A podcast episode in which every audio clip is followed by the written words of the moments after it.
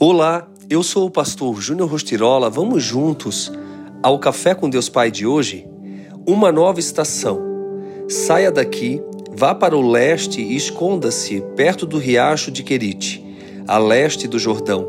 Você beberá do riacho e dei ordens aos corvos para o alimentarem lá.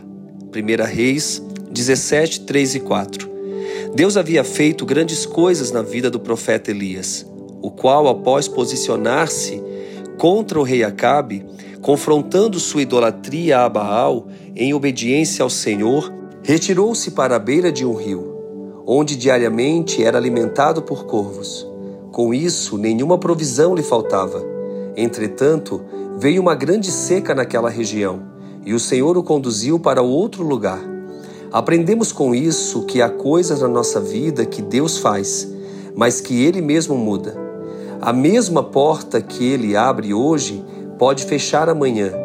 Ele faz isso para nos levar para uma nova estação, a fim de fazer coisas novas em outro nível, dando-nos a oportunidade de novos sonhos, novas conquistas e novas realizações que estão à nossa espera.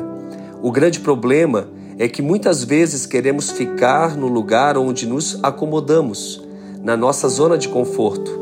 Entenda que Deus é um Deus presente, que jamais vai nos conduzir à morte, à incerteza e à escassez.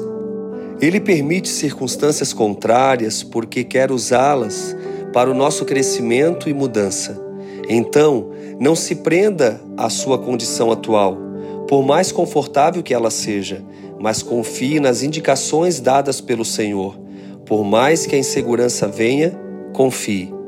Hoje é o dia oportuno para você ouvir a voz do Mestre e continuar. Medite no que ele está orientando você a fazer neste tempo e compreenda que as estações e as circunstâncias podem mudar, mas o Senhor é o mesmo ontem, hoje e eternamente. O segredo para a sua história mudar é você confiar no que o Senhor lhe indicar, pois ele está cuidando de tudo. E a frase de hoje diz: É Deus quem o conduz a novas conquistas e realizações. Pense nisso. Deus está te levando a uma nova estação e com certeza Ele proverá grandes coisas. Tenha um excelente dia.